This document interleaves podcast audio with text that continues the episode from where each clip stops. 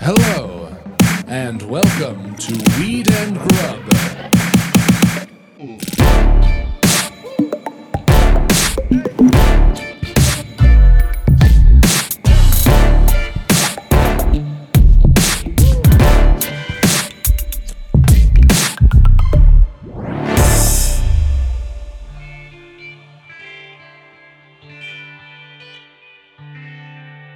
Do you miss it? What? The tahini. Oh, that I forgot to put in the hummus that I made. Yeah. No, not at all. I don't miss it either. Yeah. The lemony punch yeah. for me um takes takes me where I want to be in a hummus. It's it's got the right amount of lemon and garlic and I think I might be anti-heeny. Anti Antihini. I I mean, tahini would have provided that lovely creaminess that it's so good and a really great hummus, but I think this is kind of just like a rustic, nice little bite. It's really good. Thank Can I you. ask you how you did the garlic? Because I uh, I've tried it a couple different ways, and I have a, f- a I- I have a preference in how I do my garlic for my hummus. Well, why don't you just talk about that? Well, because I want to know what you did, so I can compliment it, and then see if I'm wrong. I'm You're nervous, asking me leading questions so Mhm. you can talk about your own and then I garlic can say, stuff. "Oh, that's interesting," because here's a better way. Mhm. and let's talk about me. Uh, my this recipe is just literally put everything in a Cuisinart and zizz it for thirty seconds or whatever. when you did the garlic, did you chop it up or did you do it on a microplane? Because I found that in the microplaning community, it opens the garlic up too much.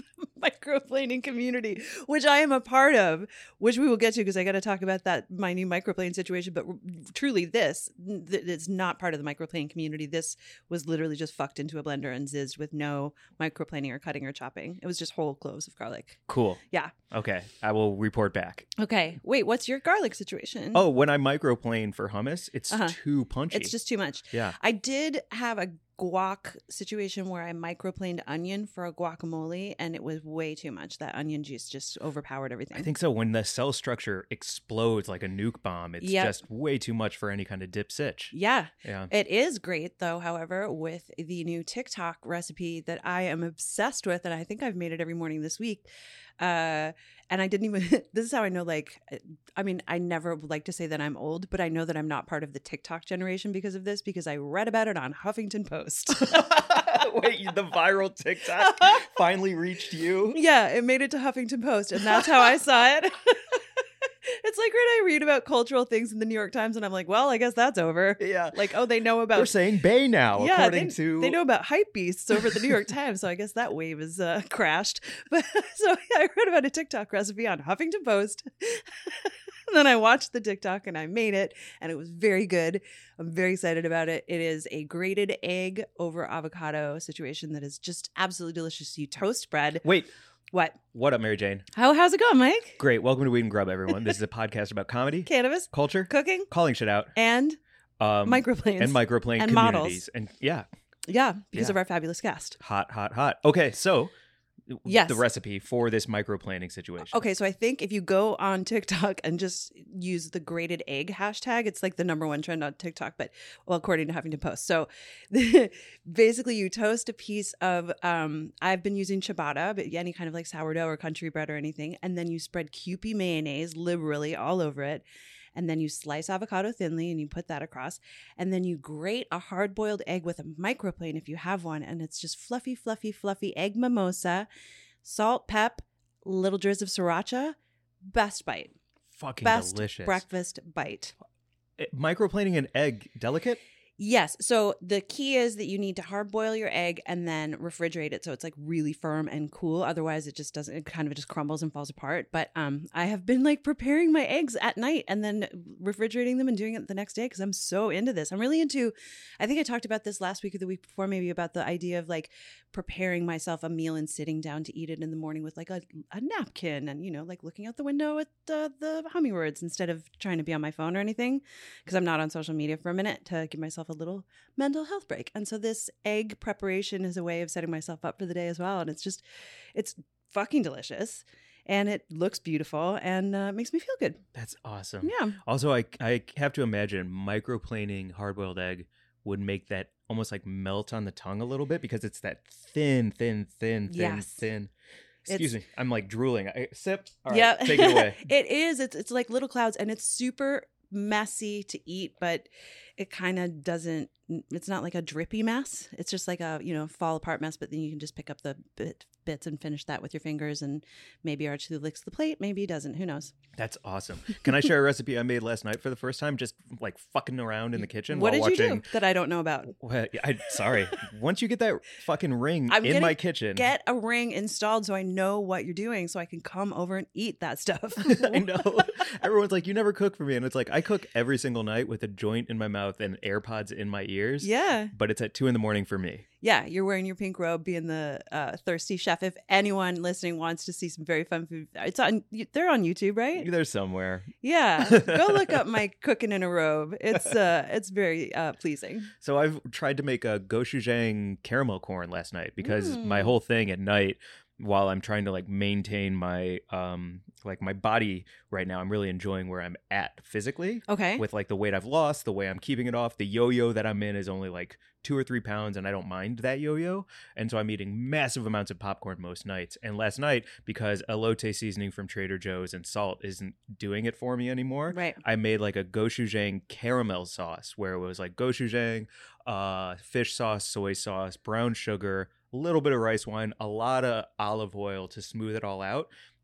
And then I popped the popcorn, drizzed that over it, shook, shook, shook, drizzed more, shook, shook, shook, and then let it all sit and kind of like harden, soak in, and solidify. And it was this like sweet, spicy, salty, um, sour caramel Wow. corn style pop. And it, it worked really well. I need to figure out how to get it hardened on there like a caramel corn because it was a little bit too wet. Yeah. Still. Yeah. Yeah. But if I can figure out that part, I think there's something to like Asian flavor popcorn for me that is going to be really satisfying. that sounds like the ultimate stoner snack. Yeah, Yeah, Uh, maybe so. Yeah. If you run out of sumo, make some uh, gochujang caramel popcorn. Man, will they let us pitch flavors, please? Like, I, I- love their ranch. I know that it's on video right now. I love their cheese. I know it's on video right now. But Yep. I would love, I would love like some spicy tang. It would be so fun to get into the flavor development lab for those guys. If you're listening, Sumo, we would love to um, come hang out in your kitchen and pitch some weird flavors. Definitely involving some, yeah.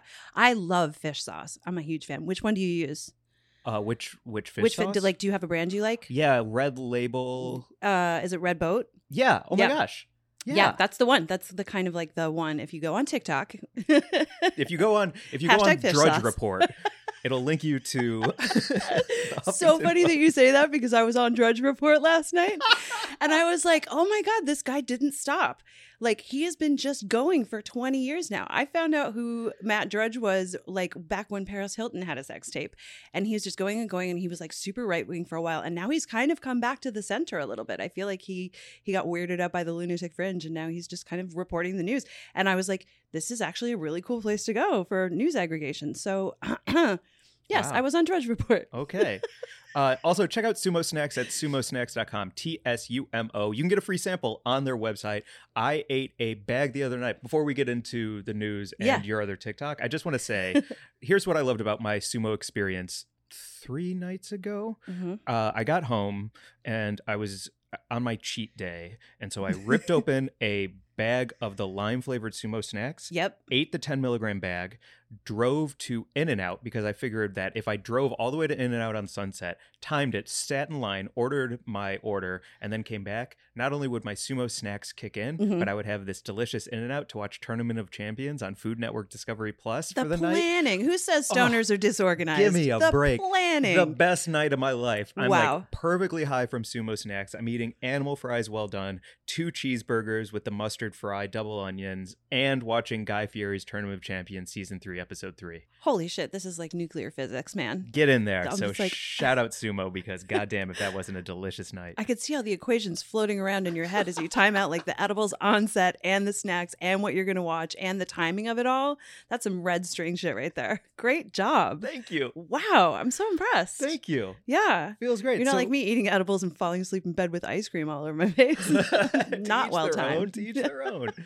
What so what were you on Drudge Report for? Uh, oh, I don't know. I was just trying to read the news because I'm not on social media, so I literally don't know what's happening except for your the news TikTok. news. You you had another viral TikTok I that did? had to do with um sumo snacks. Um, oh no, I was just talking about the fish sauce that I like, Yeah. and we should get into the um, kitchen for them and develop some flavors of you know, I mean, all sorts of stuff. But like, yeah, I do like. I think that's the one thing that I am interested about TikTok interested in for on TikTok. That's why I would be on TikTok. It's food talk. Food talk. hmm Absolutely. Yeah. There's a guy right now going and cooking the entire French Laundry cookbook Wow. in his home, and his his episodes are few and far between because he's sourcing all of the ingredients to do it exactly right. But Wow. I gotta tell you, every time it pops up, I'm so excited not only for him and all the equipment and how he's like learning a new technique to do it, but he has like dedicated himself to cooking the entire French Laundry cookbook, and it's so cool. That's so awesome. The thing that I that bums me out about TikTok is that they don't allow weed. There's no we- I mean there's weed talk. I guess it's like all hidden and they spell it, you know, O U I D and there are ways to like follow cannabis um accounts on TikTok and yeah, I mean, you know, there there are some great ones out there, but just in general they're so like anti-weed that I just never I have two strikes against me for in in like a week. I mean, you got banned from next door. You're I- just that's true. You're just trouble. um, speaking of weed, I wanted to talk about this um, El Blunto uh, brand that we got sent from our friend Noah, and these cool little um, twelve El Jointitos. They're uh, diamond infused, and they're so freaking cute. Let me see. Yeah, Tiffany OG. Yeah. Oh, nice. Oh, It's a these are hybrid, sexy. um, what yeah. camera should I point that at? There. Check that out, everybody. A dog walker size joint is Uh-huh. exactly right for me. I hope that as we go federally legal, I hope that size pre roll is flying off the shelves. yeah. because it is perfect not only in like pre or not even post COVID era. It's just perfect for me, perfect to not share, but also the perfect amount for me to give you your own. That's right. Here's your own. Thank you, Mary Yeah. Jane. That's what I was hinting. And at. Noah is doing great. I mean, we met Noah actually through our friend Lauren um, because they've just known each other forever. And he's doing really cool stuff with his brand here in California, La Blento. They've been working their way up for, I think t- we met them maybe, it was definitely pre pandemic. So Yep. they, they've been at it a minute and they're like all over the place now. And they're making cool um, infused cigars and blunts. And they've got these little, this tastes great. Mhm. I feel cool. Yeah. Yeah. you're cool. Speaking, well, especially like with our uh, guest this week, like I feel like I could. Does this look good to you if I modeled? Oh yeah. I gotta say, you know, the that picture of you that uh, just published in. Are we allowed to say about the? Nope. Oh, okay. Well, there's a very cool picture of you that will be in a magazine soon that Lauren Hurt, actually, who we were just talking about, Noah's our, our mutual connection to Noah, Mhm. uh, took with you. And you're like, you've got a joint in your mouth and you're smoking it and blowing smoke out at the same time. And it's just a fucking cool picture. So you're good. It is a really You cool do look good picture. on, on film. Thank you, Mike. Lauren Hurt, and um, more about that in April. And you mentioned federal legalization, which does actually tie into our news story if we're ready to get to the Grubler Gazette. Yeah, let's get to the news this week. All right. It is coming from Marijuana Moment this week, and it is uh, a, just a story about a GOP congressman who fought for weed legalization and he's passed on, and he is being honored by bipartisan colleagues. So I just wanted Oh, to say cool. RIP, Rep. Don Young, who was a Republican congressman from Alaska. Um, and this story from Marijuana Moment says that he was a rare example of a pro legalization Republican congressman who was one of just five GOP members of the House of Representatives who voted in favor of a bill to end marijuana prohibition. He died on Friday. Uh, he was the longest serving member of the House and one of four co chairs of the bipartisan Congres- Congressional Cannabis Caucus, along with um, Earl Blumenauer, Barbara Lee, and Dave Joyce. And he left a legis- legislative legacy on the issue that crossed partisan divides. He did some really great work, it sounds like. And um, That's beautiful. Does it He's- happen to say how old he was when he passed? um, I think super old. Yeah. Um, I'm not sure. Oh, yeah, he was 88. 88. Yeah. So it's 2022, right? Mm-hmm. Minus 88 would Yep. be 70s? What are you 19 trying to figure born out? in the 70s? No, he would have been born in the 40s or Born in no, the the, 40s. late 30s probably. Born in the late 30s. Yeah. Just because I remember like when- When, 36. I was in Alaska, I was doing 34. research. Really? You Mhm. can do that in your brain? Yeah, How 1934. the fuck do you see numbers in your brain? that actually wasn't that fast. it doesn't matter. You can see numbers in your brain? I mean, you know, just thought backwards. How did you do it? Um I thought of when pictured where what? we are and then I don't know, it was like 2022 minus 88. How do you do it? 1934. you know what I actually did was that I added 34 to 2000 would have been 66 and then I added the 22 years since 2000 in my head. Does I that might be good at planning watching Food Network out- while eating In and Out, mental but arithmetic? you have a real skill. I'm really bad at math, but that was yeah.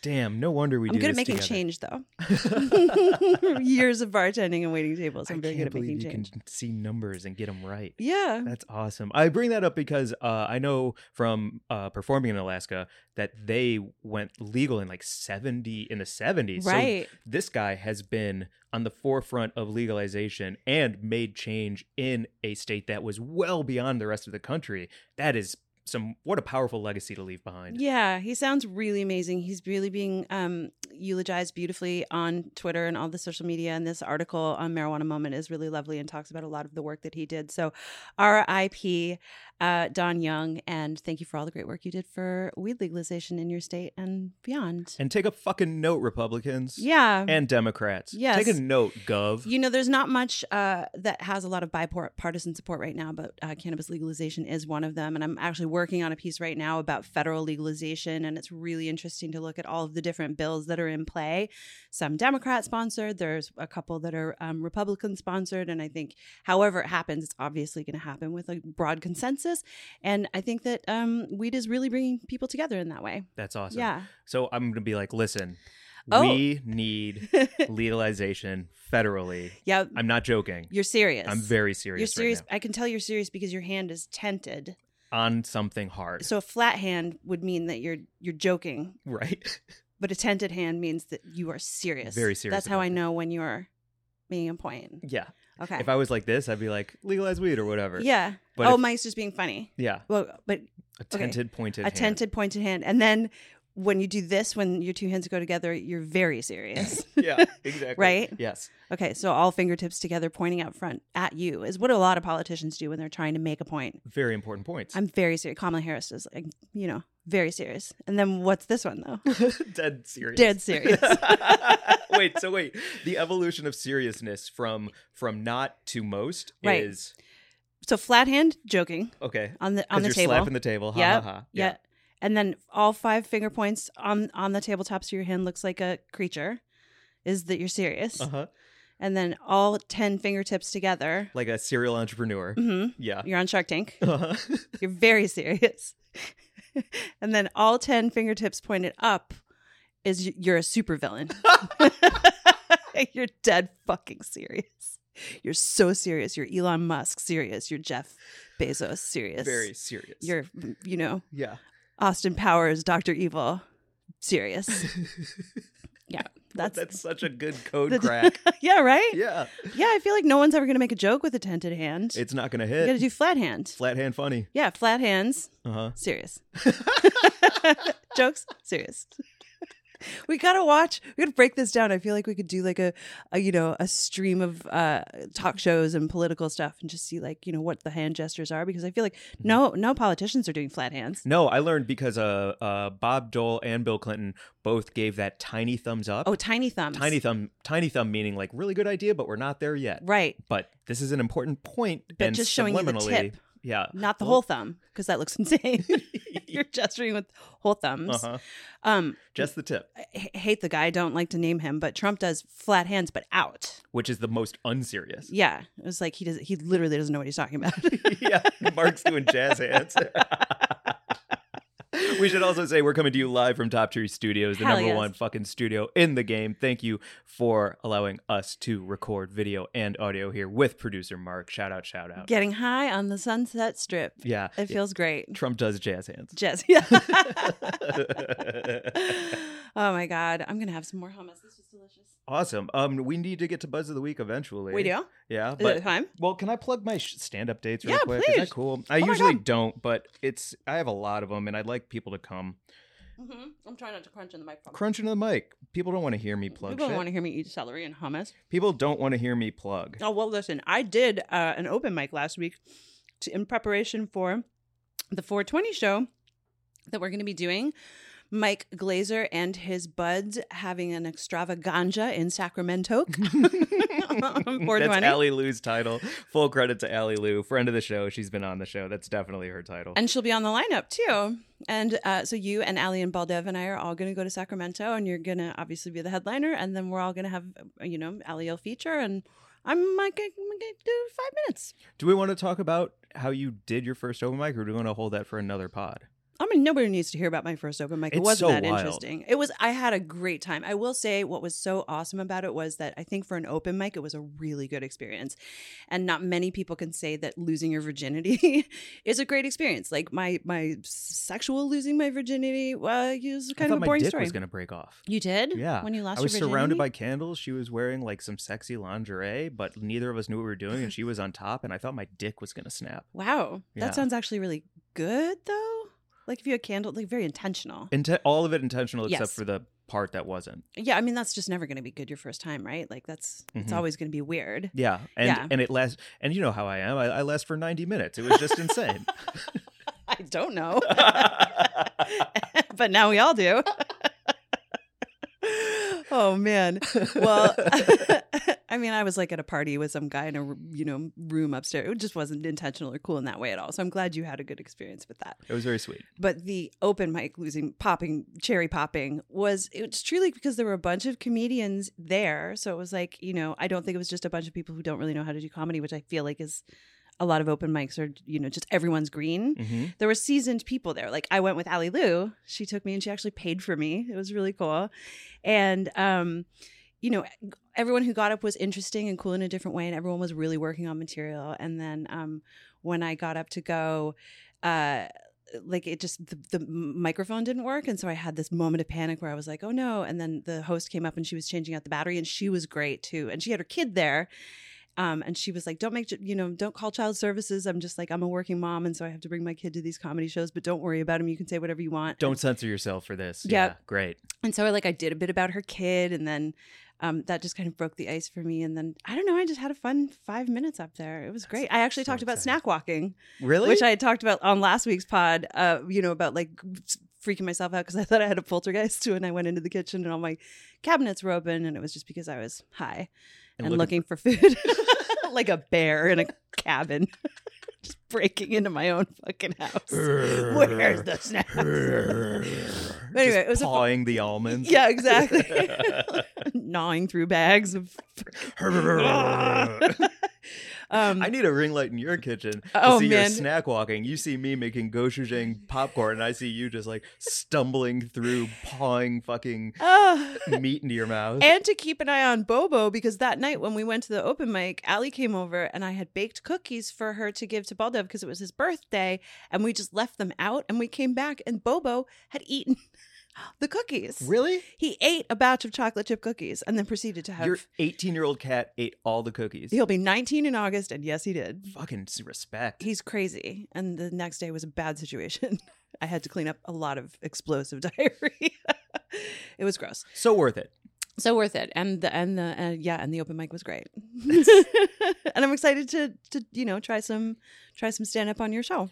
So come to the Sacramento Punchline on 420, 8 o'clock. We have a ton of giveaways. We have a ton of prizes. We have a p- ton of sub prizes. And Mary Jane is going to be doing stand up. I mean, who knows? We'll you, see. You are going to be doing At the very stand-up. least, I'll be wearing a weird outfit. Can't beat that. you know, you can come and see my baked potato do Irish songs or whatever it is. Uh, Sacramento Punchline 420. Uh, Can I have that lighter? This weekend, I'm in San Francisco on the 25th and 26th. And then April 14th through 17th, Mary Jane and I are at the Comedy Fest in the California desert, Lancaster, California, to be exact. So if you're looking to do three days of camping and hanging out with us and recording some pods and doing some stand up and singing and sitting around a campfire and maybe doing some drugs, Definitely taking some drugs. definitely taking some drugs. You Yeah. heard it here first. I'll hide them in this hat you gave me. Oh. Um, I usually just hide turkey in here Nice. like loose meat for when I'm on the road, but you it's actually a drug pocket in this hat. it is a drug pocket. We I've put been just deli do- slices Yeah, up I've just in been there. putting deli slices in here. nice. And then I was like, oh, I could put Molly in here. you could. Yeah. if there's room after all the tur- after all the turkey. Yeah. Molly covered in turkey juice. Great. So that's the 14th through the 17th in the desert and then the punchline on 420 and then 422 and 423 doing some gateway shows with Billy Anderson. Ali Lou is also performing on those and then the Arizona Comedy Fest on 426 through 428. That's in Glendale, Arizona, so if you're around then, come to those. But also I heard Glendale is Phoenix. I don't know. It sounds like a weird state. Um and Legal then weed though. legal weed though. Yep. And then in May, hosting the Green Street Festival uh, May 14th. Oh, no. Oh, I can't announce that yet. So, hosting the Green Street Festival May 14th, um, downtown Los Angeles. And then I will be in Texas, Colorado, and New Mexico May 18th through 21st. I'll have more specifics on that later. And then May 27th through 29th, I'll be in Vail, Colorado at their comedy festival. That's a lot to hold in your head. Do you have it in your Nobody's link tree? listening to this. No, do you have it in your link tree? I do have it in my link tree. Okay, good. everyone just heard the way I do math is how everyone just heard that. It was a lot of what and okay. What's going on? I did hear you say the Green Street Festival. I am so very excited about that. And also, friend of the pod, who you're going to meet in real life for the first time, Jordan Wanamaker, is coming to LA, Mhm. and we're going to get to kick it uh, in real life. I just met her for the first time in person in New York. I'm very excited to And finally I'm meet so Jordan. excited for all of us to hang and snack and eat some edibles and run around and see all the cool brands that are, you know, going to be at that festival. I think Yeah, it's gonna and be a there's really going to be neat time. sandwiches. sandwiches. Yeah, they're just doing neat stuff. I always love going to Green Street. You Can know? I be honest with you? I know Yeah. there's like going to be a lot of celebrities there and Mhm. like a lot of like really cool people who I'm excited to meet. But I'm I wish that we should do a, like a Coachella style poster, but it's just all the great snacks and food that are going to be at our festival. Like Yeah. that's what I would lead with. I would lead with sandwiches, Yep. bagels, your hummus, bobo cookies. Like that that's my headliners when I go to this shit. Yeah, I'm here for the pizza. I don't care about GCJ. a bunch of people just screamed. What? What are you talking about? No, chicken I'm so head? You didn't like chicken head? I'm so excited to for the for the lineup and for the snack lineup and also for I don't know, just I'm so food obsessed lately. I think coming out of the pandemic and being able to like go hiking again has like ratcheted my metal not like I couldn't hike during the pandemic, but I'm just hiking a lot and then paying myself for doing a good job of hiking in food right now and I'm sort of just really excited about it. Fuck yeah, that actually ties into our guest Michael Gable this week. So Yes. let's do Buds of the Week and then get to Michael. Okay. Uh, Do you want to go first or second on a big bud? I can go first on a big bud. Okay. I want to shout out as my bud of the week this week at Taylor underscore Mason 96. Uh, congrats, Taylor, on having a legal shopping experience. And that's all I want to say about that. Uh, but thank you so much for sharing with us and sending us a photo. And always just love h- hearing from you. You're like just a fun follow. And um, so stoked that you listen to the pod and like think to send us updates. So thank you. It's very cool. It's very cool. I was trying to think of what my first legal weed experience was Uh-huh. because it was like, you know, somebody opens up their freezer in a trailer park Right. just outside St. Louis for so long. Like that's where I got all my weed was I met a woman at a ICP concert in just outside LA who I Jesus. started buying weed from immediately because she smoked me. I was like, this is great. She's like, come over sometime. And she had like a cool fucking um she had some cool ICP tattoos. I was like, where do you live? And she gave me her address and like and I came out there and it was just this like wild trailer park and she opened up her freezer and like threw me an ounce and I went on my Wow. way and we did that for a very long time. So I just want to shout out Shaggy Two Dope, Violent J, yeah. uh, the whole ICP community. fucking magnets. yes. For I do want getting to me say, there. you know, I mean, that's something that we we don't talk about a lot is still buying from the traditional market here in California, which is obviously thriving, and that there is such fantastic weed still available from the traditional market and home grows, and it's some of my favorite more often than not. Like, uh, you know, we went to a trim party Mhm. a couple years ago and I left with a bag of purple punch trim and made edibles with that and I was like this is greater than any shopping in a, a fucking dispensary experience like there's something just about being connected to the plant in that way yeah. that's so crucial so Well, and I want like I want weed to go federally legal, and I want it to be done the right way. But I also know that uh, the money, the cash that I was giving to her, Mhm. was going directly to her and her family right in a very like easy to understand way, and I will never have a problem with that. yeah it's not filling the state's coffers and then going to a bunch of permitting and licensing fees and stuff yeah 100%. exactly right So shout out. No, I'm not going to say your name. Uh, but my butt of the week this week is Jeff Thompson. oh yeah Yeah. saving our bacon Saving our fucking bacon. Yo, Mhm. tax season is upon us. It might be past. I don't know when it is.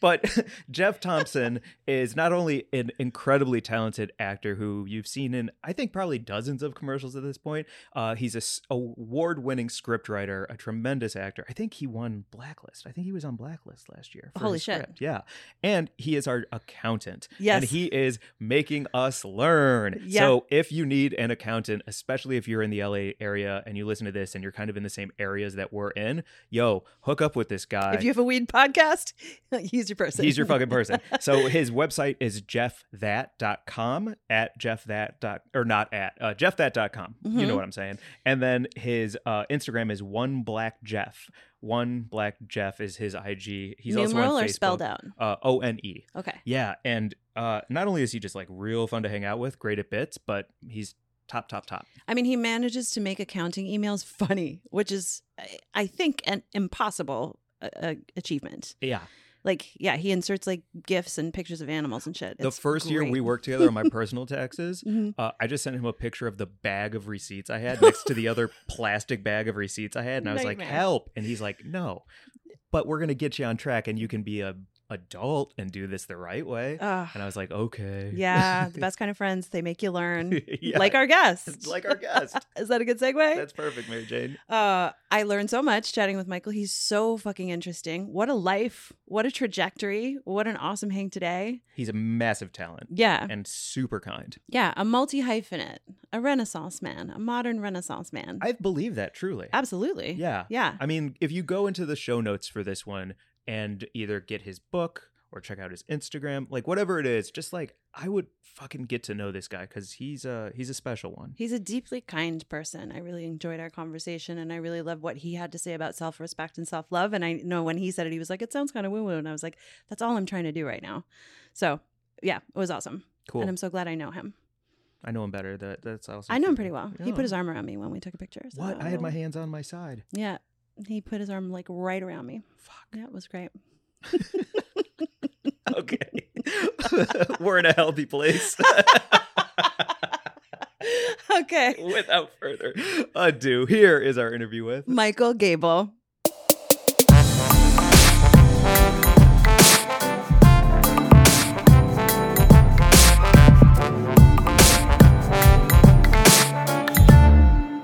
I know on your podcast, Model Behavior. Yeah. that you did with your agent Rick Ferrari. Yeah. You said that it, it you're uncomfortable with how great looking you are. Did I say that? Yeah, kind of. well, like I'm paraphrasing, but it was more or less like the idea that like anybody who like tells you that you're great looking, you're like I'm so much more. Like I'm I'm an author. I've gone to like an Ivy League school. I designed roller Yeah, I think coasters. it's- I'm from St. Louis. I'm giving your background that we'll get into, but My- also yeah, you know. I think my looks are the least interesting thing apart about me because I didn't. It doesn't show any like growth or achievement. It's like okay, I have a face, like Mhm. whatever. shout out to the double helix. Yeah, yeah, cool. Thanks, mom and dad. Uh, I think more right now I'm insecure about my chest hair situation. Where's it at? High or low volume? So this is I've been shaving my chest for years since I started modeling and doing commercials because it was I did a lot of fitness stuff and like that was just the style. Can Um, I just shout out the, the volleyball centerfold? Oh yeah, I mean, that was, you're like not touching the ground anywhere and every muscle's flexed. It's just greased up. It's Yeah. like seen on Top Gun. It was good. great. uh, childhood dream come true. But so yeah, I shaved my chest for so long, and then I just shot with a new, a new fitness client, and the creative director. I became friends with him. We've been wordling each other, Mm. and he's like, "Can I ask you a kind of weird question? Like, why do you shave your chest?" And I, was like, I don't know. I've just been doing it forever. And he's like, "It's that's so old school. Like chest hair's back." He's like, "Grow it out." Yeah. So I'm growing it out, and I just like feel weird about it. It's like yeah, because it's just Yeah. it, it's like getting a new tattoo. You're like, "What is that?" Oh yeah, right. Totally. Like- what do you Right. shave or do you nair? Because I nared my chest once in college, and my whole body broke out into a bright red. Oh, it's like a chemical burn. Oh, and it chemical burn. smells Yeah. so horrendous. I've never nared. I've Unfucking always real. shaved. Yeah. Yeah. Because and it's like there's razor burn issues. I've never figured out. People would say electrolysis, but like my thought was, what if it comes back in fashion? Right. So, and it has. Good so call. good. Didn't do it. I Yeah. also don't. And I've never waxed either because that just 40 old 40, 40 year old version scarred me. I think. Yeah. So many people. Yeah. Check this out. You wax that? No, but I have like back tricep hair now that came out of nowhere. Oh, is that new? It's new hair. Welcome Yes. to the 30s. Yeah, Yeah. yo, Welcome. I have like back tricep Yeah. hair. Mm-hmm. I've never had it before. I'm usually like I, I'm like hairy in the front, Yeah. clean in the rest, like smooth butthole, great balls. Oh my but now I God. got like this chest, this You like smooth tricep. butthole. smoothest butthole in the No world. Really? way. It's an unbelievable. No, I've never wiped. It's like a lifesaver, a gummy saver. Just It's so funny to hear dudes talk about uh, like hair removal because I just feel like I have struggled with it since I was about 12 and I've Yeah. never heard two men have a conversation about it. I mean, I had an epilady given to me when I was 13 or 14. Do you know what that is? Never heard that It's a word. machine that rips the hair out by the roots. Oh, and all of the ads it was like all of these beautiful women like smoothly running it over Yeah. their legs in 80s commercials Yeah. and then you get it and it's just like a, it's like a scream the Yeah. whole thing is just it's like a little roller thing. yeah that, like, it looks rips like a them little out. Yeah. yeah it looks like a coffee whipper but you you know you run it up your leg and it just tears everything up by the roots so many so many painful threading yeah. you know have you ever threaded I've, anything s- I've heard of. I've seen the process. It's cool, just from like a. it's very physics precise and it standpoint, makes yeah. everything look really Yeah. good but ow I yeah mean, girls have a lot of real estate: legs, armpits. yep eyebrows Yeah, eyebrows, lip chin butthole lip, chin, butthole. hmm The whole bikini situation. I yeah don't that envy waxing that, get on no. all fours baby I know a girl who her, she had uh, hair on her toes, yeah and I so have she that. would do, Yeah. yeah, It's a genetic thing. yeah, yeah. So Yeah. she would get her toes waxed, hmm Yeah. which is crazy to me. Yeah, I, I People feel are like into most feet. most girls would wax their toes if they had hair on them. Really? I'm saying not Also- not speaking from ex- no, I'm kidding. Mid digital hair, hair on this knuckle is a genetic thing. You either have it or you don't. I don't think I do. Huh. And this like top one. Wait, I do you have the birthmark on your upper left arm near the crease of the elbow? I saw a TikTok where This all one? dudes, yes, Oh. all fucking. Do you have it too, Mark? Producer What? Mark, Way. yes. I'm saying all dudes have the birthmark on the upper left uh, elbow crease. What is it supposed? To, is what is it? Are you symbolic of? clones? Bingo! Is it is- that's a cloning It's straight up conspiracy like- from it's like- TikTok? like, Like DNA Matrix shit. cloning. Yeah, what? What? all That's- dudes are from the same dude. Can wow. I go Google some stuff real fast? I know what I'm doing with my afternoon. That's actually pretty biblical. Yeah. wow. Yeah, it's like Adam's mark or something. wow, Christian Yeah. TikTok. Yeah. yeah, we are Oh. a low key Christian podcast. Yes, that's right. Bringing you God's word. Just subverting the heathens. so we uh we didn't know each other in St. Louis, but we're No. both STL crew. Yeah, same same age kind of, same Yeah. generation. Yeah. All of it. Um, how do you feel about growing up in St. Louis, and when did you leave? Uh, I grew up there until college, and then my parents are still there, so I loved it. I people always ask about the Midwest, and I think it was just like an idyllic upbringing, just like bikes and neighborhoods, suburbia. Um, you know, like downtown STL is not really STL is not like a thing, so it was just like suburban, super suburban. I liked it a lot. I was playing in the woods behind my house most of the time. Yeah, Do you ever refer to STL by the area? What's the area code? three there? one four, three one It's the four. three, you, s- you call it the three oh, one four. yeah. If I see a Okay. three one four area code, I'm like, oh, you're my you're my person. We're Yeah. good. yeah. Awesome. Do you have Yeah. it tattooed anywhere? Uh, no. Do you? No. Um, I don't know. I don't know what I would rep with an area code tattoo. I don't know that I'd get an area code tattoo. Yeah, that's that kind feels of a weird. 90s, like I feel 90s uncomfortable thing. wearing other men's jerseys sometimes. You know what I Oh. mean? I don't know if I want a whole area code on my. arm. Yeah. hmm Yeah. Maybe the arch. I don't know. Or toast, I just get a toaster ravioli. Have you been up in the arch? Of course. Wait, I saw you fave a toasted ravioli tweet on Emo's Pizza for toasted ravioli. I started day. following them because they've been following you, and I was like, oh, I gotta follow emos. Dude, that's goals right there to get emos to like your post.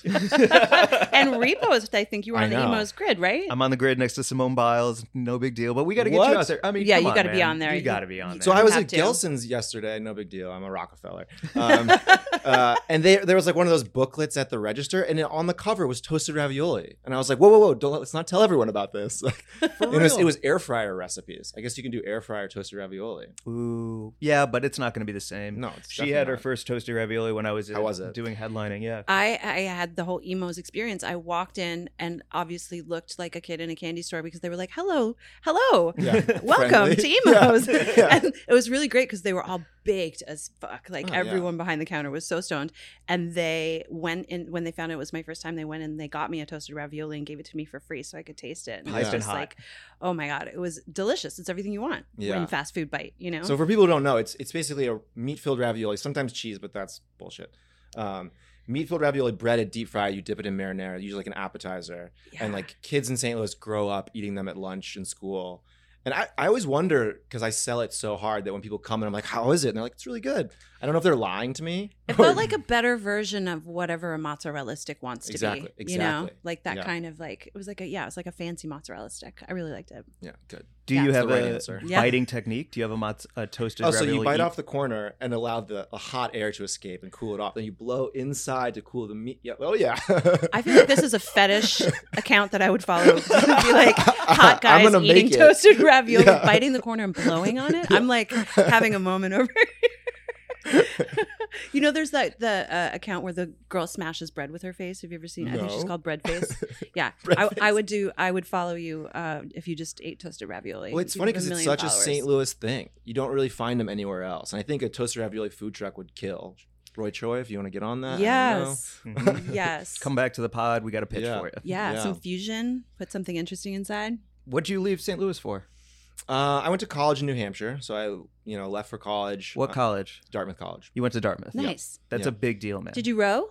Uh, no, I hung out with rowers. They're just crazy, sadistic, masochistic, insane people. hmm I thought about rowing. I was very like small. I, I grew very late. I feel like they would have wanted you to row because yeah, you I got could. I thought about being a lightweight. I just didn't want to wake up at five in the morning. That was Mhm. not my not my jam. Wait, b- wait. When did you sprout up to like six? What are you like six one, six two? Six one. Yeah. Um, I was like five four for almost all of high school. Wow, Wow. man. Oh. Very little. Dennis Rodman story. Yeah, Holy I was cow. like actually just showing my friend photos, and I was like, "Guess my age," and she was like, "I don't know, 14." And I was like, "22."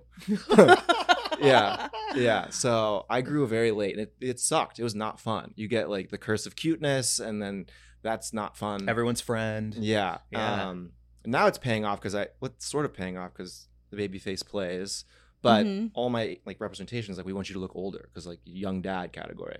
So I don't know. Yeah, I got like if what you I had got. silver streaks on each side and Yeah. you were holding a baby, I would buy whatever product that is. I'll buy that baby. I'll buy that fucking baby. You know, yeah. Wait, did the growing that fast hurt? I, di- I don't think it was that fast. It's just I started late. So I like Ah. looked young until I mean still look young. Yeah. But it just yeah, I was like very small. Um so yeah, I thought about rowing in college. I wanted to play rugby, but like, you know, I just I wasn't like that athletic. Ah, How'd well, you get into Dartmouth then? Yeah. Um Like, what- what- grades. My dad went there, which didn't hurt. Cool. Um mostly grades and just I had a pretty good like academic resume and extracurriculars. I played sports but didn't because I was so little I didn't excel at them.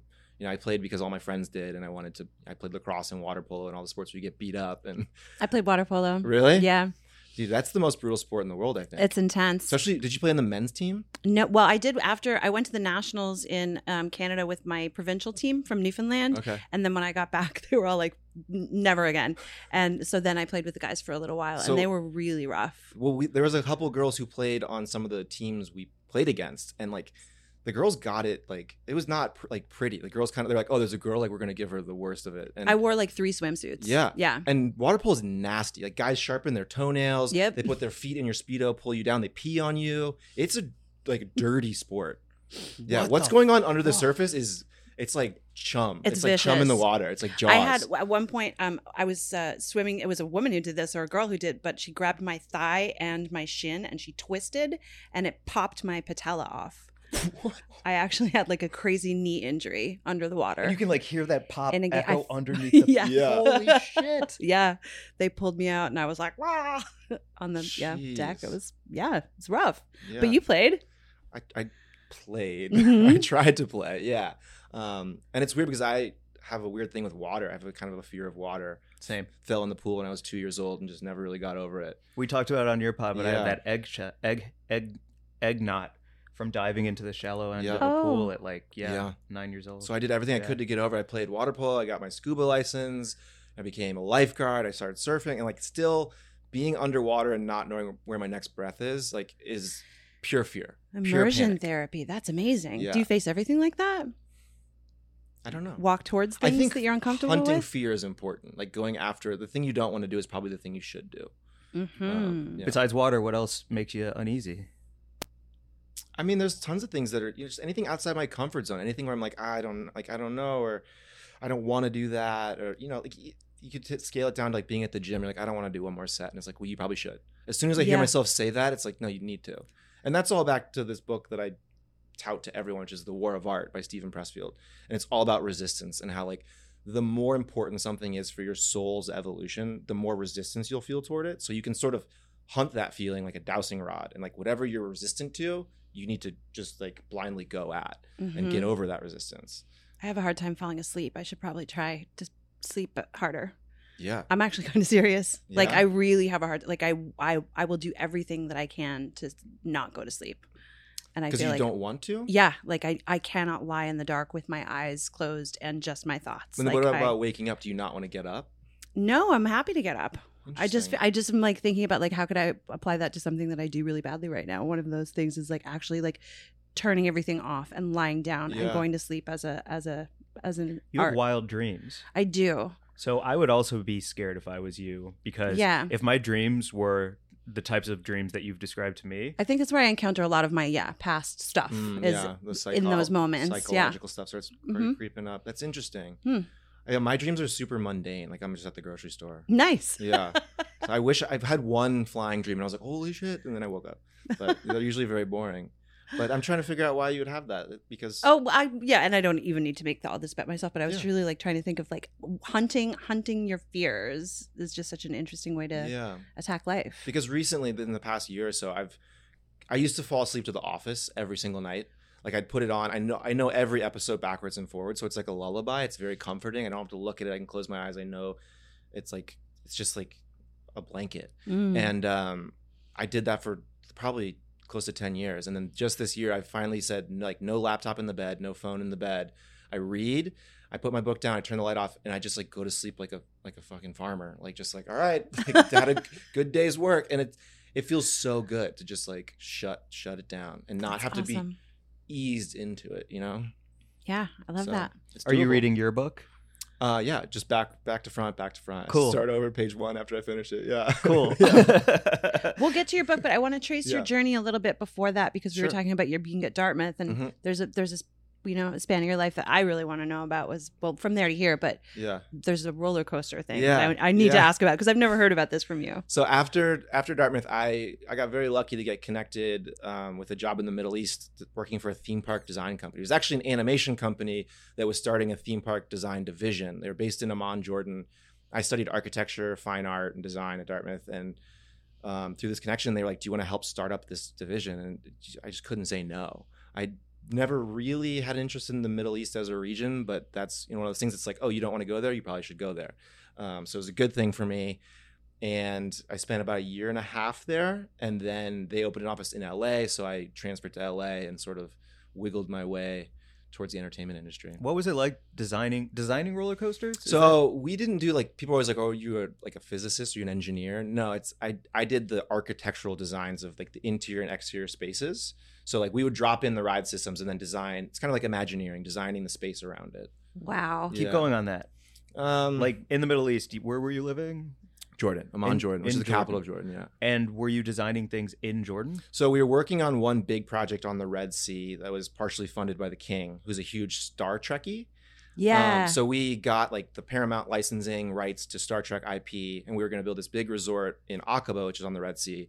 And we a lot of our designs were that, but that got shelved due to political unrest. When there's like rockets flying over the construction site, it's not the best time to open a theme park. Mm. Um, so we would go, we'd follow the money, and we worked on projects in China, Abu Dhabi, the Emirates, you know, like Ferrari World, and you know these big silly projects. So Isn't that a place that's in the um, Indiana Jones movie in Jordan? That incredible temple, the front of that yeah, temple. is- Petra. yeah. So you go through these like these slot canyons, and you come out, and it's just like Indiana Jones. It's not a set at all, and it's that's worth the trip to Jordan alone to see Petra is spectacular. Yeah, I went there Wow. a couple times. you must have seen so many cool things over there. Yeah, I spent a lot of time. There's a desert called Wadi Rum, which is where Lawrence of Arabia was kind of based, and um, that was my favorite. Still, my favorite place on Earth. It's just like this magical orange desert, punctuated by these giant rock formations, and Wow. we'd go out there and you, they set up like a Bedouin tent, and you know, be like expats and locals and all our friend group just like having fun out there, Wow. doing some rock climbing stuff like that. Yeah. Spectacular. yeah. Why would you leave that? So expat life is weird. Um, there's this culture of in the expat community of like a lot of people come, they'll do their year, and then they'll go back to the states, and those people are kind of like frowned upon because it's like, oh, you're not a real expat. Then there's the people who are lifers, and ex they're all like sort of incestuous, and they're like, you know, they're like, oh, I'm not going back to America. I'm such like a traveler. And I went back and forth between like, am I one of them? Am I- But I wanted to go back to the states. Like I was yeah. I spent four years at Dartmouth, like building the best friendships in the world, and all my friends were starting their lives in the U.S., and I just missed them terribly. And I had a weird itch to sort of pursue the entertainment industry, and eventually I just kind of bailed. Yeah, And so you you land in LA. Mhm. You're still working in the sort of um, engineering yeah. architecture Did another space, year at that studio in L.A. Yeah, and then the performing called. No, um, I was working on the book that I wrote, and I'd been working on that since college. It's sort of in the background. The one that just came out? it came out in 2014. It's been Oh, out for a while. I didn't Um, oh, yeah. realize that. Okay. Yeah, What's the um, name of the book It's again? called She Can Fly. Yeah. Yeah. And um, I was working on that and I, I had some urgency to get it finished because of the woman I was writing it with and some health concerns. And I knew that I needed to really dedicate my time to it, dedicate my time to it. So I was looking for a job that I could have some more freedom in my schedule and kind of live inside the story as I was finishing it and trying to publish it. And I ended up finding a post on Craigslist to be the assistant to a dog psychic. Uh, and she had just published a book. She's sort of a celebrity dog psychic. Sure. And of course, LA. Uh, Cutthroat, another cutthroat business. It's it's- wonderful. dude, Yeah. you're telling me Caesar Milan's got the market cornered. Mm-hmm. Mm-hmm. Mhm. But uh, um, so I started working for her and kind of became her creative director, doing her branding, website design, social media, producing little video segments while I was finishing my book. So I got to see the publishing industry and the media industry from the inside out while while working on that book. So I did that for about a year and then published the book in 2014. Yeah, yeah. and she fired me. So I got fired by a dog psychic. wow. Do you mind telling the story real quick? Well, it's, I just she was very she was great. She's a really an interesting person. Um, and she would be like, you know, Mercury's in retrograde. Like, take the week off, and I'd be like, okay. Like, um, but towards like the zero hour of my book, you know, I I started shirking my responsibilities, and she caught on, and she was like, you're not in this. Like, I'm gonna let you go, and she was right to do so. Oh, okay. I thought she was going to like fire you in some wacky dog psychic way where she No, like, no, you know, she- I beamed her deserved thoughts it. Yeah. into it Yeah. and had her dog Pomeranian fire comes you or over something. with a little Yeah. note on his Yeah. chest. Yeah. Saint You're Bernard with the fired. barrel. yeah. yeah. Wait, did you have your dog at the time? Yeah, I got my dog as soon as I moved to LA. So I've What's had your her for- dog's name? Elephant. Elephant. Ella. Ella. So did did uh was that like a key selling point when you got It hired was. by this dog psychic? Yeah, yeah. Ella's connection with her? Yeah, and like the woman who I wrote the book with um was like a really good dog trainer. She taught me how to like train dogs and raise dogs. So it all kind of came full circle. It was all Talking to involved. dogs is a is a skill. It's you Yeah. know, I I learn every day with my little guy. Yeah. hmm I mean, that's the people always ask about working for the dog psychic. And there's some, I mean, there's, I don't know what it is. I don't know if it's chakras and spirit guides and all that stuff, but there's a real psychological foundation to her work where your dog is just an extension of you. So, as disciplined as you are with yourself, you're going to be with your animal. And whatever they're expressing as problematic behavior is probably something you need to work on. So, her sessions were a way of kind of getting the client as a person on the couch through the dog and analyzing them. And I would go into sessions being like, this is gonna be so embarrassing when it doesn't work. They're paying all this money. And then by, you know, two hours later, the client's just sobbing about how their relationship with their dead mother is, is like translating to their animal. And I was just like, God, wow. yeah, Wow. It was cool. Yeah. That is Yeah. really cool. Because every time like her dog pushes its leg into me, I feel like I always imagine almost like an avatar intermingling Oh, the, of like- the Yeah. you know of The the Tarik tail. It's Mokhtar. like- yeah, Yeah. exactly. Yeah, yeah, yeah. And that's really how it feels. It feels like this like weird inter- intermingling It's, between it's us. all energy or whatever you wanna call it. Like dogs are so perceptive. They're, you know, they're bred to be, to read our body language in a way that no animal is. yeah. They're the only animal that understands pointing. Whoa. Archie's favorite band is 311. Really? Amber is the color of my energy. Classic. no, he actually likes um he actually likes Imagine Dragons. Okay, he's an all rock guy. Yeah, his favorite song is Radioactive. That's amazing. Quick, what's your dog's favorite song? She's not, I don't know. She doesn't like music. it is very cool to see like i i, I look at you as like a total package div- like uh, modern man in a lot of ways which is why i really like having like honest deep conversations with you but also i've seen like pictures of you walking next to your dog hiking and your dog is not on a leash and it's Mm. just like damn dude like there's a lot of cool things happening in your life Yeah, I mean that's she's she's an off leash dog. I can walk her through Franklin Village where I live through the trail and like you see people being like, well, whose dog is that? And I was like, "Nah, she's mine. Like people, you know, people with other problematic dogs are like, put your dog on a leash. It's like my mental leash with her is stronger than your physical leash. Like I trust her way more than your rope or whatever you got there. Mhm. So, and she's a really good dog. So I've been I've been lucky with her. Yeah, That's wow. awesome. yeah, Sounds Ah. like you're both lucky. yeah. Yeah. She's my she's my child. She's my Ella. daughter. yeah, Oh, yeah. yeah. so you are doing dog psychiatry for a year your book is published um, before we move on from the book, we got to talk a little bit about the plot. I have Yeah. not read it yet, and I'm Yeah. going to be honest about why. Uh, I'm It's in a heavy. place right now where I'm trying to lift myself up, dial myself in, Mhm. and once I can fly straight and clean, then I can get into something um, important and Yeah. like dear. So No, I, hope you totally- don't mind. I but totally I'm being understand that. I mean, it's a. I always give people the caveat, like if you need to put it down, put it down, because it's a book about at the core domestic violence and sexual assault. It's very heavy, um, and it's the the true life story of this woman I wrote it with, the woman I was really close with growing up, and it's as far as a cautionary tale goes, as bad as it gets. Um, so people who have had experience with that, or even who haven't and are just like so put off by it, will put it down. Um, and we wrote it in a way that it's very quick, it's very urgent, so that and it's only 217 pages, so a lot of people read it in like one or two sittings because if you put it down, it's like why do I want to go back to this literally brutal story? Um, but Brutal yeah, story, but everyone who I read the reviews on is like, I'm so glad I finished that whole yeah, shit. and I think it it's it's shed some light on the resiliency of what she went through and how she pulled out of it eventually, finally. And you know, like I said, it's a cautionary tale. So the idea is to expose the warning signs and the early progression of that abuse cycle early so that people who are in a similar situation don't get to where she got to. Yeah. So that's what we're trying to do.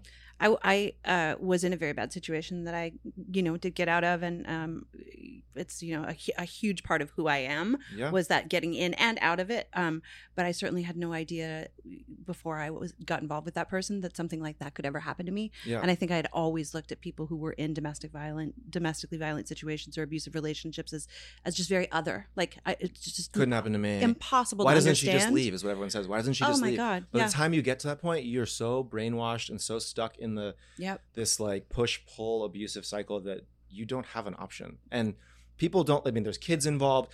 A big reason people don't leave is because like, what am I gonna do with my dog? What like, we have an apartment together. There's a thousands reasons not to thousand reasons not to leave, and there's one really good reason to leave. Is like he might kill you, Yeah.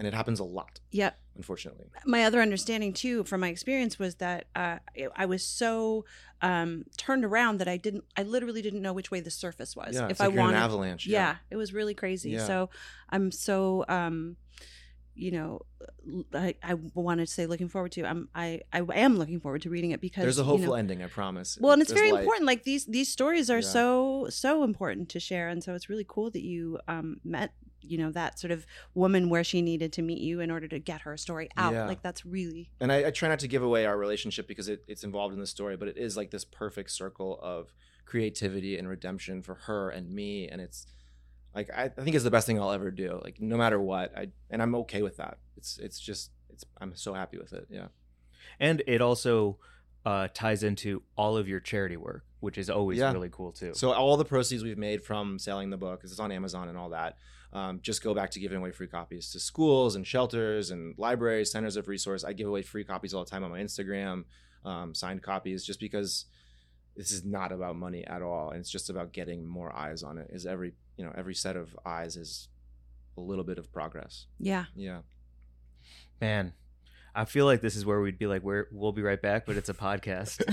so it's hard. Coffee It's- break. Coffee After these break. messages, Coffee break. yeah. Big sip. Have you noticed that some podcasts do that? Like Conan has a podcast, or like, Mm. and they'll do this thing where they're like, "All right, we'll be right back," and then they come right. there's- They don't go anywhere. it's just a, sp- it's a it's a spot for dynamic ad insertion in case they do get sold. But like, Mark's Mm. nodding. Yes. like the Office Ladies, there's an Office Ladies podcast where it's uh, Angela Kinsey and Jenna Fisher. Yeah, and they they go, "We'll be right back," and then they come. I, I'm like, "What are you like?" They do it on Dead Eyes too. Have you been listening to Dead Eyes? That's a great podcast for anyone who's in any part of the entertainment industry, Yeah. and it's a similar thing. And I'm always It's like, like, "What's this. up?" But it's, it's a this vestige of a, a prior format of like you know talk shows. it's an ad insertion point. Yeah, yeah, I guess Mhm. so.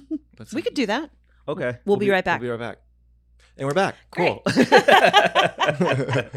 so uh, the book is published. Yep. And I remember listening to an episode of Model Behavior. You were like, where even at Dartmouth, you were jokingly always saying, like, I kind of want to act. And you were like, Yeah. just throwing it out there Yeah. for the world to hear or putting Yeah. it out there for yourself to hear out loud. I don't even think I put it out there for myself to hear. I since I was a kid, you know, St. Louis, Missouri. There's no we're no, nowhere near Hollywood, but I always had this weird like I want to be an actor, and I you know I took drama class in seventh grade and I I did well and my teacher was like you should be auditioning for stuff, and my parents were like where we're in St. Louis like and it just never went anywhere. Mhm. But in the back of my mind was always this thing and I went to Dartmouth and I finally took an acting class my last term at Dartmouth, which is a whole nother story. It took a very long time for me to graduate, but Mm-hmm. um, it just kept that spark going. And that was my whole thing. Like I, I went to Jordan. I knew they were going to be opening an office in LA, so I was like, I'll put in my time in Jordan. I'll transfer to LA.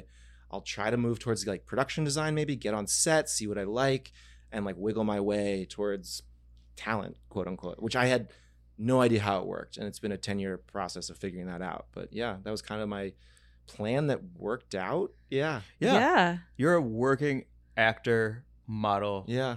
It's real. Yeah. I pay my bills with modeling and acting, commercial acting. Yeah. It's awesome. It's also really cool because the first time we met here, I said, What do you do? And you said, I'm a model. And then I kind of saw you brace yourself for me to do some kind of Yeah. joke or something about it. yeah.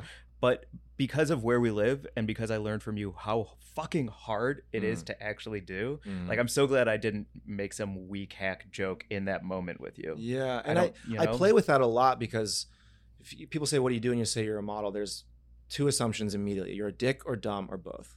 And I kind of like to see people's reaction because the pe- person who writes me off and is like, "Well, I, you're not worth my time," I don't really want to talk to that person. But the person who's like, "Yeah, but like, what else about you?" That's the person I want to talk to. Mm-hmm. And I've played with that in, in LA socially for a long time, but someone was like, you need to stop doing that. Like you're selling yourself short because like that's not all you are. And I mean, I'm, yeah, I model and that's my job, but I don't think it defines me. And I, you know, I had, there was a great episode with Justin Davis where he was like, yeah, modeling's, it's just my job. It's not who I am. So Mhm. I don't know. It's, I struggle with it a little bit. Yeah. Yeah, but I think everybody, at least for me, I'll say everybody meaning me, secretly, like I remember getting my high school senior pictures. Yeah. Yeah. It was my first time getting a pro- professional picture. Yeah. And I'm like, Po- trying to pose for the camera. I've got Yeah. my fossil watch that I'm really trying to get Frosted in there. Yeah. tips. Frosted tips. Yeah. You know, I'm like, damn, I think I can model. Like, I Yeah, got this. yeah. And then I look back at them and I'm like, oof, I am giving nothing to anyone at all. I I, was- couldn't even smile. He was Yeah. like dead eyes, just like fake smile. yeah, yeah, yeah. Mm-hmm. I was addicted to America's Next Top Model. Yeah. That show was amazing because not only was it just like fun reality TV where people were melting down on set because they couldn't like get the thing right, but also Tyra Banks was dispensing, I think, valuable advice. I mean, maybe you could tell me better as a model if she was like on point, but Yeah. she had some pretty amazing. Andre Leon Talley was a judge at one point, and you know, uh, I was just listening to a podcast where they were talking about him because he just passed, and Yeah. they're saying how there was one model on that show who had like a busted shoot and everyone made fun of her and that An- andre leon talley was actually like i love this picture and it's art yeah. and um it just you know anyway that was a tangent to just saying No, that like it was a totally. really cool show with Yeah. amazing tips about how to and how hard it is how truly hard it is and how special Yeah. a skill it is to really be able to do the things that you well, do I was, at, I was at a party last night with actually two girls who were on that show. um, and one of them, Angel, was my really close friend. And there was this thing, she got cut from the show. And people were like, oh, I'm sorry. Like, you're, you can't be a model. You didn't make it. right And it's like, there's this myth that modeling is you just get discovered. Like, Giselle got discovered in a McDonald's in Brazil when she was 14. And then you just get catapulted into, you know, covers of magazines. It's not the case. It's like this really hard grind of trial and error. There's no graduate course you can take for it. There's no s- there's the classes here and there in LA, but not really. That's more for commercials and whatnot. So it's just you just keep trying and keep figuring it out, and it's this really hard hustle of yeah, like at the beginning you're trying to model so hard that it comes off as like that like Zoolander stuff, and then you get you further down the line and you realize the less you do the better and it's it's just it's like the best models are just really confident nice people and that's if i can plug my podcast a little bit like model behavior it's about talking to the people who i've experienced the best models the working models are the most grounded hardworking like family oriented good people because at the end of the day it's about who do you want to spend 12 hours with on set this diva who yes there are divas who can they sell bags, they sell shoes, so like they can command whatever pay rate they want and get away with being a bitch on set. But most of us, the like the journeyman models, just have to be like regular people. yeah Yeah. I, I remember hearing about um who was it who was like crying in a gutter and she was discovered. I can't remember which model it was, but yeah, about, I think that is the sort of like the rags to riches Yeah. mythology that we all understand. But you know, Charlize Theron. yeah, oh yeah. I mean, she was a ballet dancer who had like a crazy story, uh, history, and but she's one of the hardest working people Yeah. in the world. Yeah. Um, yeah, it's fascinating. It's like really hardworking, good it's people. Really hard. It's really inconsistent. And I've thought about it like people are like, why do you like why do you do it? And it's like, I don't know, I just kept I kept wanting to do it. Mm-hmm. You Mm-hmm. know, like you do something, you're like, I don't like this, I'm gonna quit. And I just never wanted to quit. And I was not a good model. I didn't like wasn't some like prodigy model who they discovered me and I got an agency and like took off. Like it was really slow and it took several years before I could even, you know, quit my side jobs and whatnot. Because you just have to figure it out and like there are people who just have that presence, but it's a skill set at the end of the day. It's it's a it's a learnable skill, a teachable skill. Yeah. Okay, so then Yeah. Mm-hmm. to dispel the myths, because um, like you were saying at the beginning, it's like this is my genetic code. Yeah. But there's so many people who have great, ge- great genetic codes who never get to the level that you're at. So Yeah. like if it's a watch, or you're doing a volleyball scene, or you've told me about times where you've had to run Mhm. over and over and over and Mhm. over on the beach for 10 fucking hours to get Mhm. one goddamn shot. So what is it like behind the scenes that separates you from someone who just like might have uh might have a good genetic code? Yeah, I mean it's it's t- the ten thousand hours thing. You know, there's people who are so much more beautiful than me, and there's people who are so much more unique than me, and like they're more in fashion than me. But you could take that person, pluck them out of wherever situation they're in that they've never modeled before, and put them in front of- in front of a camera on a shoot, and they're gonna have no fucking idea what they're doing. And you might catch lightning in a bottle, but it's gonna be really difficult for the whole team. And that's what it comes down to. Is like I know after this many years, like, I know what the photographer is looking for. I know what like where my lighting is. I know where my marks are. I know that the I'm not the product. It's whatever I'm wearing. So I'm it's like not about me. It's about they're trying to show off this zipper right here and like how do I angle my body so that's showing and like it's just it's this this team atmosphere which I love about the process is like there's such a collaboration that I I can m- move myself towards what they want so we all meet in the middle and get what we need. And it's not this like Can you feel that psychic energy? on of- set? Yeah. Absolutely, yeah. Even though it's fu- it's because I've I've asked you before because photography I'm like do you just like move the whole time like this Yeah, and then yeah. they just keep shooting and then they Sometimes, yeah. sometimes okay Sometimes it's a it's a weird dance. Sometimes they want you to kind of like move, pause, move, pause. You get into this rhythm with the photographer, especially in like studio shoots where you're just shooting like 60 pairs of pants in a day. Like you'll get this dance going and like it's click, move, click, move. And it with a good photographer model relationship, it's it's an easy day. But it's a grind. 60 pairs of pants, like, it's not fun. Like, it's, it's not glamorous. It's yeah. that's your memoir 60 yeah, pairs of 60 pairs of pants. Yeah. That's a good memoir title. I was playing golf this morning and I, I hit a ball and I was like, oh, not quite straight. And my friend goes, not quite straight. The Michael Gable story. That's it. oh, fantastic. And then he hit one. He's like, ah, short and fat. And I was like, that's your story. Yeah. that would be my childhood story. That'd be Yeah. like part one of my memoir. Yeah. Short and fat. Yeah. Yeah. Un- awesome. Um, I was gonna put this red hat on, but I wasn't sure if it was allowed yet. But it's because you introduced Mary Jane and I to one of my favorite people of all time. He's a Mm, cool Mm. Can we guy. wear red hats yet? Is it legal? That's Mm, not legal. For I mean, show it, here yeah. here on the podcast, I think it's You could- yeah, if you wear it backwards, it's it kind of breaks the trope. yeah, and then you can see what it's about. Yeah. Animaniacs, Tom Yeah, Ruger. Maniacs, Yeah. One of the greatest days to go to Tom Ruger's home and see his art and have a conversation with. Oh, I didn't know you went a to his home. legend. That's incredible. it was the coolest day. yeah. Yeah. Which and this was like a segue into talking about your art. Mhm. Because going to Tom Ruger's, I'm turning it around. I don't care. He's not gonna You be do president you. ever Yeah. again. Ever again. For everyone listening who doesn't know, go check out that episode. He's the creator of Animaniacs and yeah. so Works many other closely with Spielberg on a ton of projects. Yeah. You know, like animation god, really. living legend, Yeah. genius. Yeah. Yeah. And uh, I'm wearing a red hat. We have a YouTube channel now. Go to it. Shout out Top Tree Studios. You can watch this video and see me in a red hat and get triggered. Um, you make a bunch of incredible art, Thank you. I try. uh, but it's also like we've talked before about the danger of hobby shifting to profession, Mhm. and if you you can like lose the love of something if Mhm. it becomes too tied up in success. Yeah. And uh, but boy oh boy, I gotta be honest. I I hope you have massive success with your art because it's one of a kind. Well, and it's funny because all you know, I think the series you're referring to, my serial killers, I did those for no reason. There was no client. I just was bored because I, I have a lot of downtime. I'm running around to shoots and auditions, but like part of the thing I like about my job is that freedom in my schedule.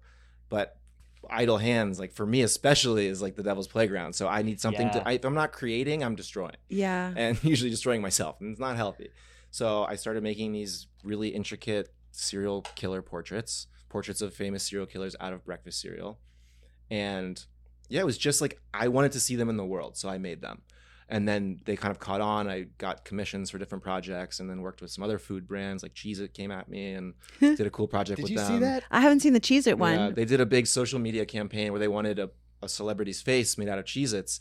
And my my friend, he works for the ad agency in Chicago, and they're like, we want to do this thing, and we just, how would we do this? He goes, I think I know a guy. Whoa. Yeah. Who's the piece of? Who did? It's who uh, so it's Chris Harrison, who's the host of The Bachelor and The Bachelorette. Yeah, And did, in so- Cheez Its.